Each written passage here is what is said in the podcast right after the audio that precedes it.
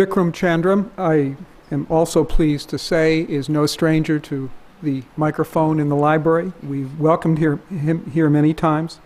His latest work of fiction is Sacred Games, and he joined the English department in 2005. Um, talking about software, um, I was looking for this poem I'm going to read this morning and couldn't find it um, in any of my anthologies. And then, so of course, I did a Google search and came upon it instantly on a site called poetry something or the other.com. And I was pleased to see that it, it got an 8.7 out of 10 rating from. so, of course, Dave wanted to know which were the poems that were more than 8.7. So I, plan to go back and do a query and see what pops up. I'm sure Kipling, as Dave pointed out, will be up there.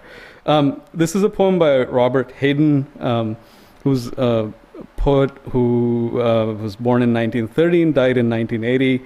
Um, lived a lot in Detroit, was African American. I'm drawn to him um, particularly because he was one of those people who faced the paradox of of identification. Um, he refused to accept um, the, the, the label for himself, African American poet. He always insisted on American poet and got in trouble in all kinds of ways for that.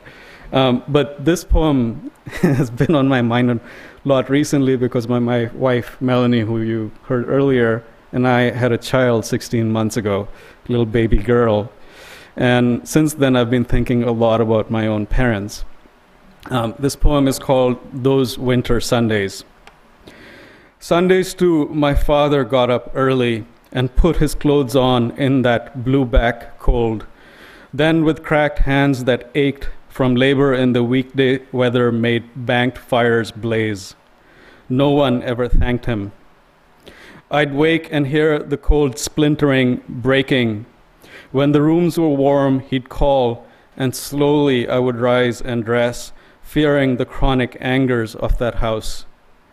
Speaking indifferently to him who had driven out the cold and polished my good shoes as well. What did I know? What did I know of love's austere and lonely offices?